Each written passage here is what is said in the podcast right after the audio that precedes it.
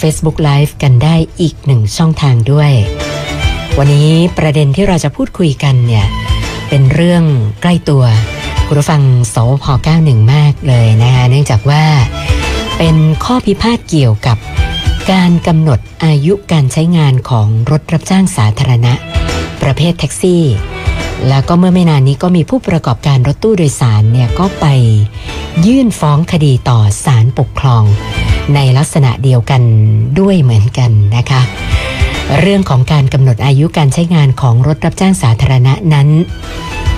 ไม่ว่าจะเป็นประเภทใดก็ตาม ที่มาที่ไปจากไหนการกำหนดอายุ จะต้องคำนึงถึงความเป็นธรรมต่อผู้ประกอบการและความปลอดภัยต่อประชาชนอย่างไรบ้าง แล้วก็รถรับจ้างสาธารณะนี่ควรจะมีอายุการใช้งานสักกี่ปี วันนี้เราจะพูดคุยกับ ท่านตุลาการศาลปกครองเชียงใหม่ ช่วยทำงานชั่วคราวในศาลปกครองกลาง ในฐานะรองโฆษกศาลปกครองนะคะ คุณดนัยศรีโมราค่ะ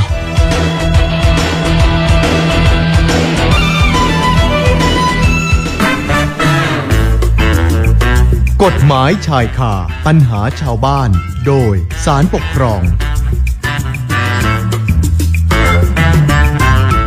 สวัสดีค่ะ ท่านรองค่ะครับสวัสดีครับ คุณสุนันท์สวัสดีครับ ท่านผู้ฟังค่ะ เรื่องของการกำหนดอายุใช้งานของรถรับจ้างสาธารณะเนี่ยนะคะ บางคนอาจจะไม่ทราบว่าเขามีกฎหมายออกมาบังคับใช้กันก็นานพอสมควรนะคะ แล้วก็ระยะหลังๆ นี้ดูเหมือนว่า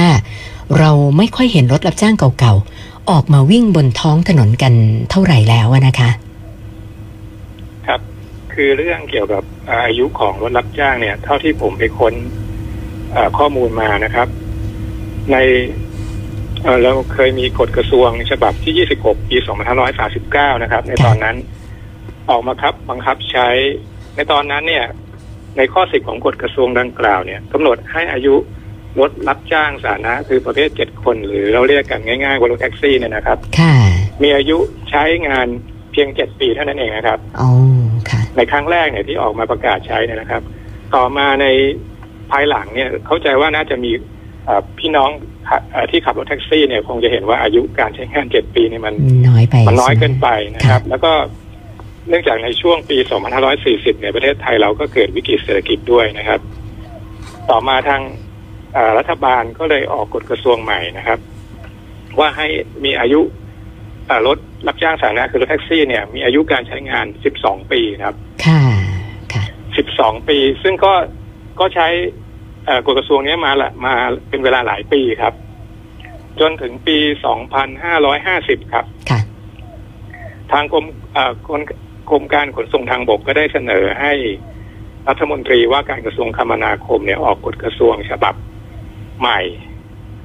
ในปี 2550 ซึ่งในปี 2550 นั้น เนี่ยกำหนดอายุรถเป็น 9 ปี ค่ะ ครับ แล้ว กำหนด 9 ปีเนี่ยก็ได้กำหนดต่อเนื่องกันมาจนถึงปัจจุบันนี้ คือกฎกระทรวงเรื่องอายุ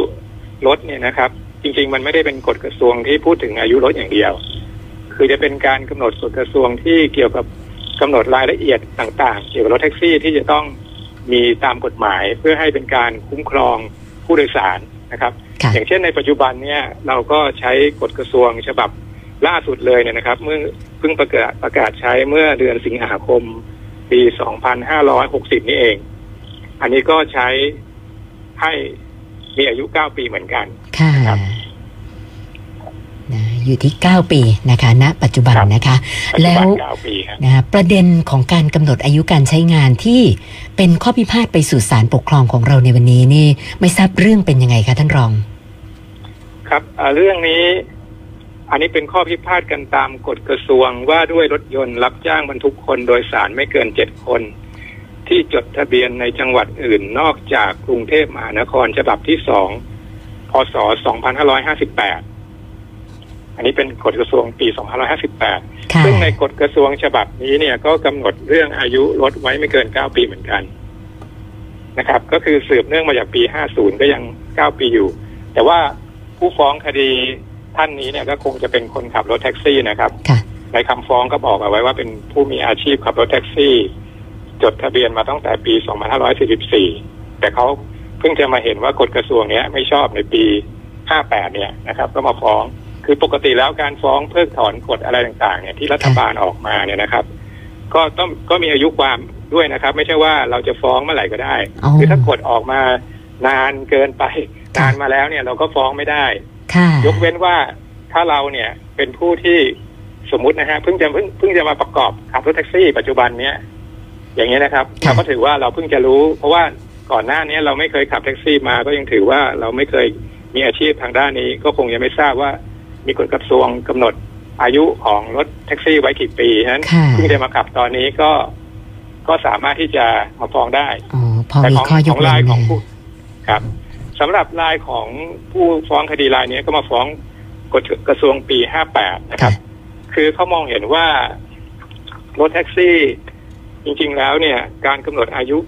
เพียง9ปีเนี่ยนะครับ โดยไม่คำนึงถึงสภาวะทางเศรษฐกิจ และสภาพของรถยนต์เนี่ย ก็จะทำให้เป็นการจำกัดสิทธิเสรีภาพของผู้ขับรถนะครับค่ะก็เลยมาฟ้องคดีเหตุผลของเขาก็เป็นแบบนั้น ซึ่งเรื่องนี้ ทางศาลนะครับเขาก็มาฟ้องที่ศาลปกครองสูงสุด เพราะว่าคดีฟ้องเพิกถอนกฎเนี่ย ที่ออกโดยคณะรัฐมนตรีเนี่ยจะต้องมาฟ้องที่ศาลปกครองสูงสุด ฟ้องเขาเรียกว่าเป็นคดีฟ้องตรงไปเลยค่ะนะซึ่งคดีฟ้องตรงนี้ก็คือ เมื่อศาลปกครองสูงสุดพิพากษาอะไรแล้ว ก็ถือว่าเป็นที่สุดเลยนะฮะอุทธรณ์อะไรไม่ได้แล้ว ซึ่งในเรื่องนี้เนี่ยทางศาลนะครับ ได้วินิจฉัยข้อกฎหมาย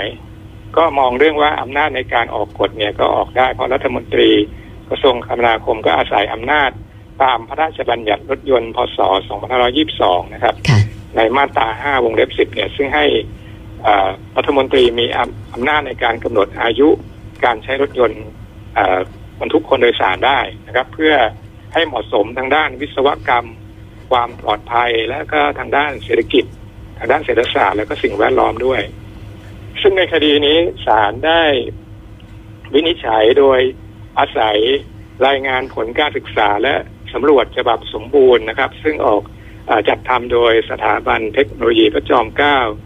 อ่าเจ้าคุณทหารลาดกระบังค่ะนะครับ ซึ่งได้อ่าทำการศึกษาโครงการศึกษานโยบายการจดทะเบียนรถแท็กซี่เสรีในสถานการณ์ปัจจุบัน และแนวทางการพัฒนาบริการแท็กซี่ในอนาคตค่ะอ่า ทางพระจอมเกล้าก็ได้สำรวจนะครับ ความต้องการรถรับจ้างในเขตกรุงเทพมหานครและปริมณฑลว่าอายุการใช้งานของรถที่เหมาะสม และเป็นธรรมทั้งจากผู้ลงทุนและผู้ใช้บริการ โดยได้ศึกษาถึงต้นทุนกับลักษณะของรถและสภาพการใช้งานของรถแล้วนะครับ ก็ปรากฏว่าต้นทุนของการประกอบการในรูปของบริษัทเนี่ยมีค่าใช้จ่ายโดยรวมสูงกว่าการประกอบการในรูปแบบอื่น ค่ะ ราะว่ามีค่าเช่าซื้อรถยนต์ ค่าเช่าสำนักงาน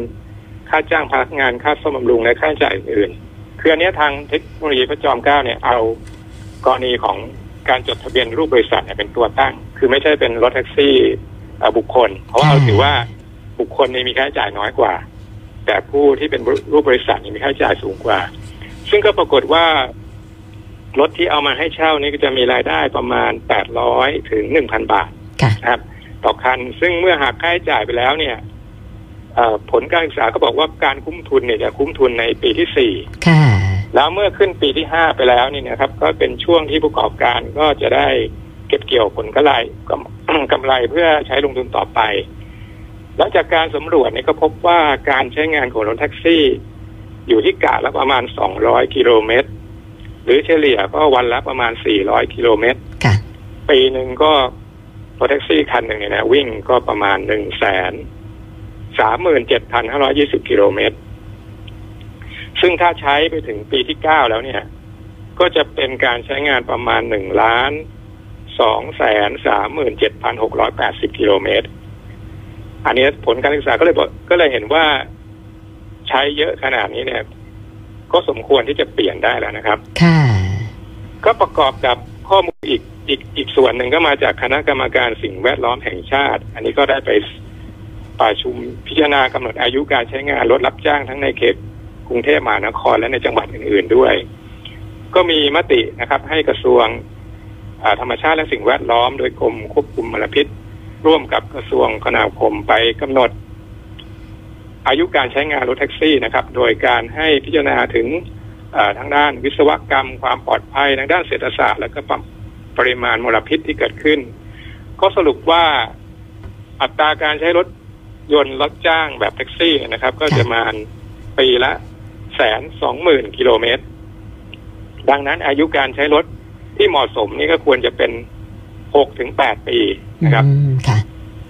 ตัวถังนี่ก็จะใช้ได้ประมาณเก้าถึงสิบสองปี แล้วส่วนมลพิษนี่ก็ศึกษาแล้วปรากฏว่า ถ้ารถใช้ไปเก้าปีแล้วเนี่ยนะครับ ก็จะมีมลพิษสูงถึงร้อยละห้าสิบนั้นเพื่อเป็นการควบคุม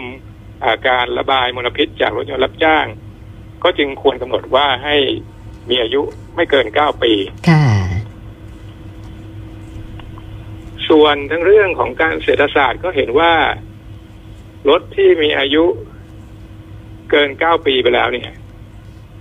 ผู้ประกอบการหรือเจ้าของรถเนี่ยจะเกิดการไม่คุ้มทุน เนื่องจากว่าจะมีค่าใช้จ่ายในการซ่อมบำรุงเพิ่มสูงขึ้น เมื่อเปรียบเทียบกับรายได้ ของการขับรถที่ลดลงแล้วลูกค้าก็จะเลิกใช้รถที่ใหม่ๆทั้นการกำหนดอายุที่ไว้เก้าปีเนี่ยก็ไปนอกจากนั้นเรายังไปศึกษาดูจากประเทศอื่นๆด้วย ที่เขาไปศึกษาเนี่ยนะครับ ไปดูจากประเทศจีน อินเดีย สิงคโปร์ มาเลเซีย เม็กซิโก เป็นยังไงคะ ประเทศเหล่านี้นี่ส่วนใหญ่ก็จะใช้รถกันอยู่ระหว่างหกถึงแปดปีเอาน้อยกว่าเราอีกนะ น้อยน้อยกว่าฉะนั้นก็คือที่เมืองไทยนี่เราให้เก้าปี เพราะว่าเนื่องจากว่าประเทศไทยเรานี่เราถือว่าการซ่อมนะครับ การค่าซ่อมค่าอะไหล่เมืองไทยเนี่ยเราถือว่าของเราถูกกว่า ก็เลยให้เป็นเก้าปีนะฉะนั้น เราจะเห็นว่าผลการศึกษาเนี่ยนะครับ ไม่ว่ามาจากพระจอมเกล้าและจับบาง แล้วก็คณะกรรมการสิ่งแวดล้อมแห่งชาติก็มีความเห็นตรงกันว่าเก้าปี ฉะนั้นด้วยข้อมูลแบบนี้เนี่ยนะครับ ทางศาลปกครองสูงสุดก็นำมาวินิจฉัยว่าการออกอกฎกระทรวงกำหนด ให้อายุรถยนต์รถแท็กซี่เนี่ยนะครับ มีอายุไม่เกินเก้าปีนั้นก็เป็นการพิจารณาถึงสภาพรถความปลอดภัย เพื่อเป็นการคุ้มครอง ทั้งผู้ใช้รถทั้งผู้โดยสารด้วยนะครับดังนั้นการกำหนดอายุรถยนต์ไว้ที่เก้าปีเนี่ย ก็เป็นการเป็นไปตามเจตนารมณ์ของพระราชบัญญัติรถยนต์ 2522 แล้วนะครับค่ะฉะนั้นส่วนกรณีที่คือผู้ฟ้องคดีรายนี้ก็เขาก็ไปศึกษาเหมือนกันค่ะนะคนมาฟ้องคดีเดี๋ยวนี้ ท่านก็ไปศึกษาข้อมูลมาเยอะเหมือนกัน ท่านก็ไปอ้างอีกนะครับ ว่าในกรณีนี้ ตตอนหลังนี้ทางรัฐบาลก็มีนโยบายให้รถแท็กซี่มาใช้การ์ด NTV ซึ่งอันนี้ก็จะทำให้ปราศจากมลพิษอ่าเป็นมิตรกับสิ่งแวดล้อม เป็นมิตรกับสิ่งแวดล้อมนี่เขาก็บอกว่า ถ้าอย่างนี้ก็น่าจะใช้ได้มากกว่าเก้าปีสินั่นเพราะว่ามลพิษมลพิษไม่มีนะ อันนี้รถไม่มี อันนี้ศาลก็ก็วิจัยข้ออ้างของเขาด้วยนะครับ ยังไงครับ ก็ไปวิจัยนะครับว่า เรื่องนี้ก็ทางราชบังเขาก็ศึกษาไว้อีกเหมือนกันนะครับเขาก็ศึกษาไว้รอบด้าน คือเขาก็ศึกษาไว้ว่าการใช้ก๊าซเนี่ยนะครับ ไม่ว่าจะเป็น LPG หรือ NGV ก็ตามนะครับเอ่อมันจะมีความสึกหลอมากกว่าการใช้น้ำมันนะครับเนื่องจากว่าความร้อนของก๊าซทั้งสองชนิดเนี้ยสูงกว่าน้ำมันถึงสองเท่านะครับ ความร้อนนี่จะทำให้โลหะชิ้นส่วนของบ่าวาลนิ่มและอ่อนตัว แล้วก็ประกอบกับรถแท็กซี่ส่วนใหญ่ก็จะนำไปใช้รับส่งผู้โดยสารอย่างต่อเนื่องทั้งกลางวันและกลางคืน ส่งผลให้ตัวถังรถนะครับ มีสภาพเก่าชำรุดทรุดโทรมเร็วกว่ารถปัจจุบันรถปกติทั่วไปดังนั้นการกำหนดอายุจ้างที่เหมาะสมเนี่ย จึงต้องคำนึงถึงประโยชน์ของผู้ใช้ผู้รับผู้ขับรถนะครับ แล้วก็รวมทั้งผู้ใช้บริการด้วยค่ะฉะนั้นก็เมื่อได้ได้วินิจฉัยด้วยเหตุผลนี้แล้วเนี่ยก็จึงเห็นว่า การกำหนดอายุรถรับจ้างไม่เกินเก้าปีเนี่ย เป็นการคำนึงถึงความเหมาะสมทางด้านวิศวกรรม แล้วก็ความปลอดภัย ความคุ้มค่าคุ้มค่าในทางเศรษฐศาสตร์ และก็สิ่งแวดล้อมด้วยนะครับ ค่ะฉะนั้นโดยสรุปแล้วคดีนี้นะครับศาลก็ได้พิพากษายกฟ้องก็หมายความว่า การที่กรมกระทรวงคมนาคมโดยรัฐมนตรีว่าการกระทรวงคมนาคมออกกฎกระทรวงกำหนดให้อายุรถแท็กซี่ เก้าปีเนี่ยชอบแล้วนะฮะฉะนั้นก็ถือว่าเป็นข้อยุติแล้วล่ะว่าประเทศไทยเราเนี่ย ก็ค่ะถือว่ารถแท็กซี่อยู่ที่เก้าปี อันนี้เราก็คือตั้งแต่กฎกระทรวงปีห้าศูนย์มาเรื่อยมาเนี่ย ก็ก็สิบปีละค่ะนะสิบปีแล้วเราก็เก้าปีมาตลอดนะครับ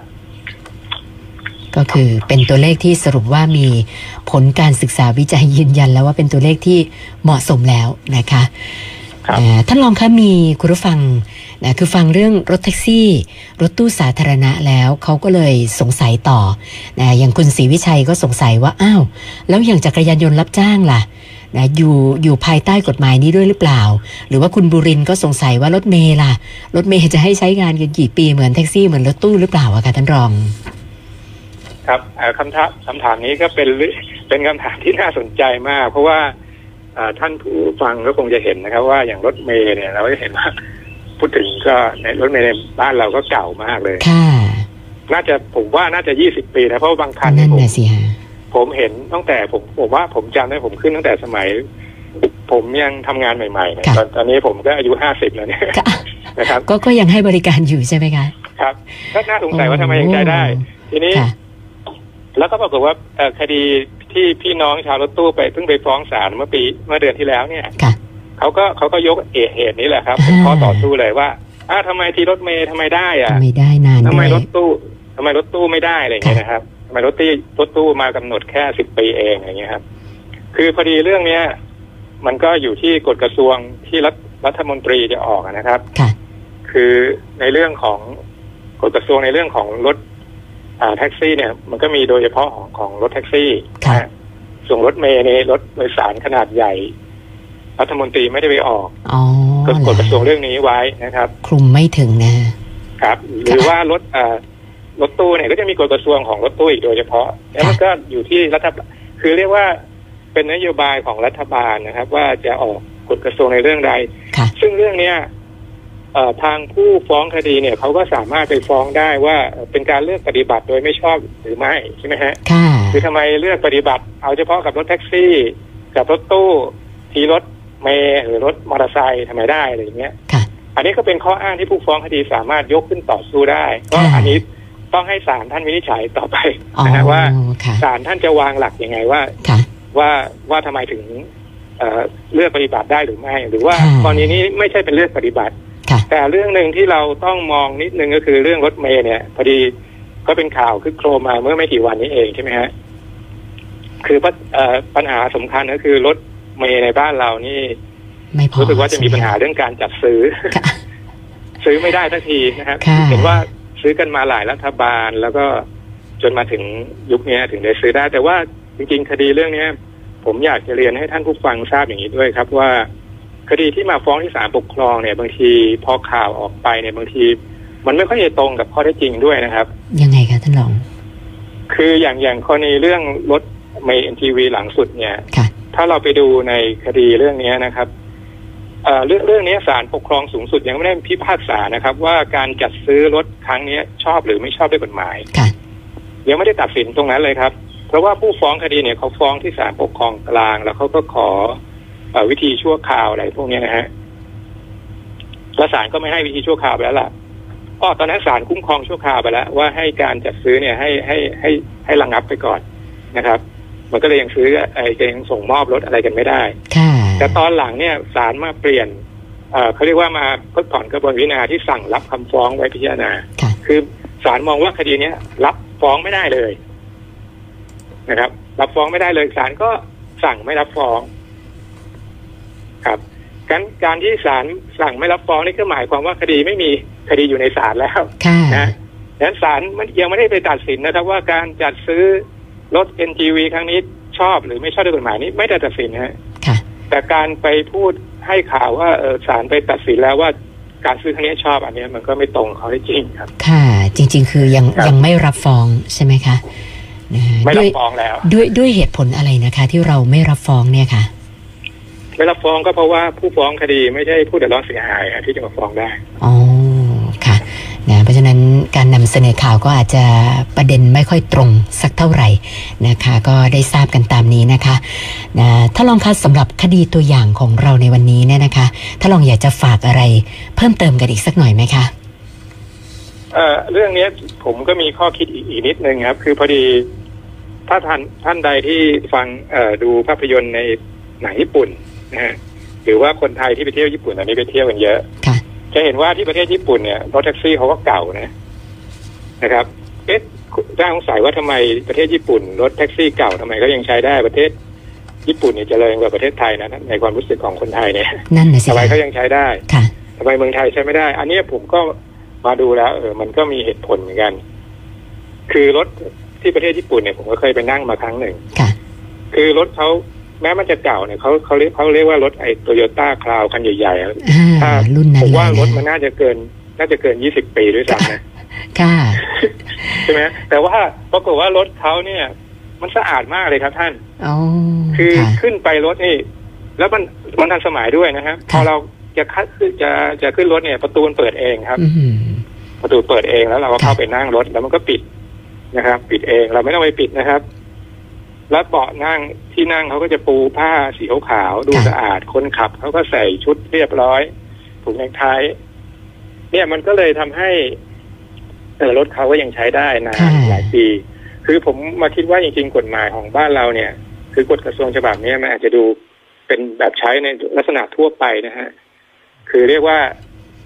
ใช้ครอบคลุมหมดเลยว่าค่ะห้ามห้ามใช้ทั้งหมเกิดนเก้าปี แต่สมมติอ่าถ้าเกิดวันข้างหน้าเนี่ย มีคนที่นำรถแท็กซี่ที่รถดีๆ มามาใช้ให้บริการผู้โดยสารเนี่ย แล้วก็ดูแลอย่างดีเนี่ย ผมคิดว่ามันก็ไม่จำเป็นว่าอาจจะขยายจากเก้าปีนะจะเป็นไปได้ ค่ะ คือมันผมคิดว่ามันอยู่ที่มาตรฐานของของผู้ดูแลผู้ให้รบถริการนะฉะนั้นก็ต้องฝากพี่น้องชาวแท็กซี่ทั้งหลายนะครับ ถ้าเราอยากจะใช้ให้มันหลาย ๆ ปีค่ะก็คงจะต้องมีวิธีการดูแล เพราะว่ากฎกระทรวงพวกนี้มันแก้ไขได้ เพราะเราจะเห็นได้มันมีวิวัฒนาการนะฮะจากเจ็ดปีค่ะมาเป็นสิบสองปีแล้วมาเป็นเก้าปีปัจจุบันเนี้ยอ๋อค่ะฉะนั้นมันก็อาจจะออกกฎกระทรวงที่อาจจะอาจจะมีชนิดรถอะไรอย่างเงี้ยแยกออกไปได้นะครับ ค่ะค่ะนะวันนี้ต้องขอบพระคุณท่านรองโฆษกสารปกครองนะคะ คุณดนัยศรีโมรา สละเวลามาพูดคุยให้ความรู้กับพวกเรานะคะ ขอบพระคุณมากค่ะท่านรอง ครับ ขอบคุณครับ สวัสดีครับค่ะคุณสุนันท์สวัสดีครับ ท่านผู้ฟัง สวัสดีค่ะ กฎหมายชายคาปัญหาชาวบ้าน โดยสารปกครอง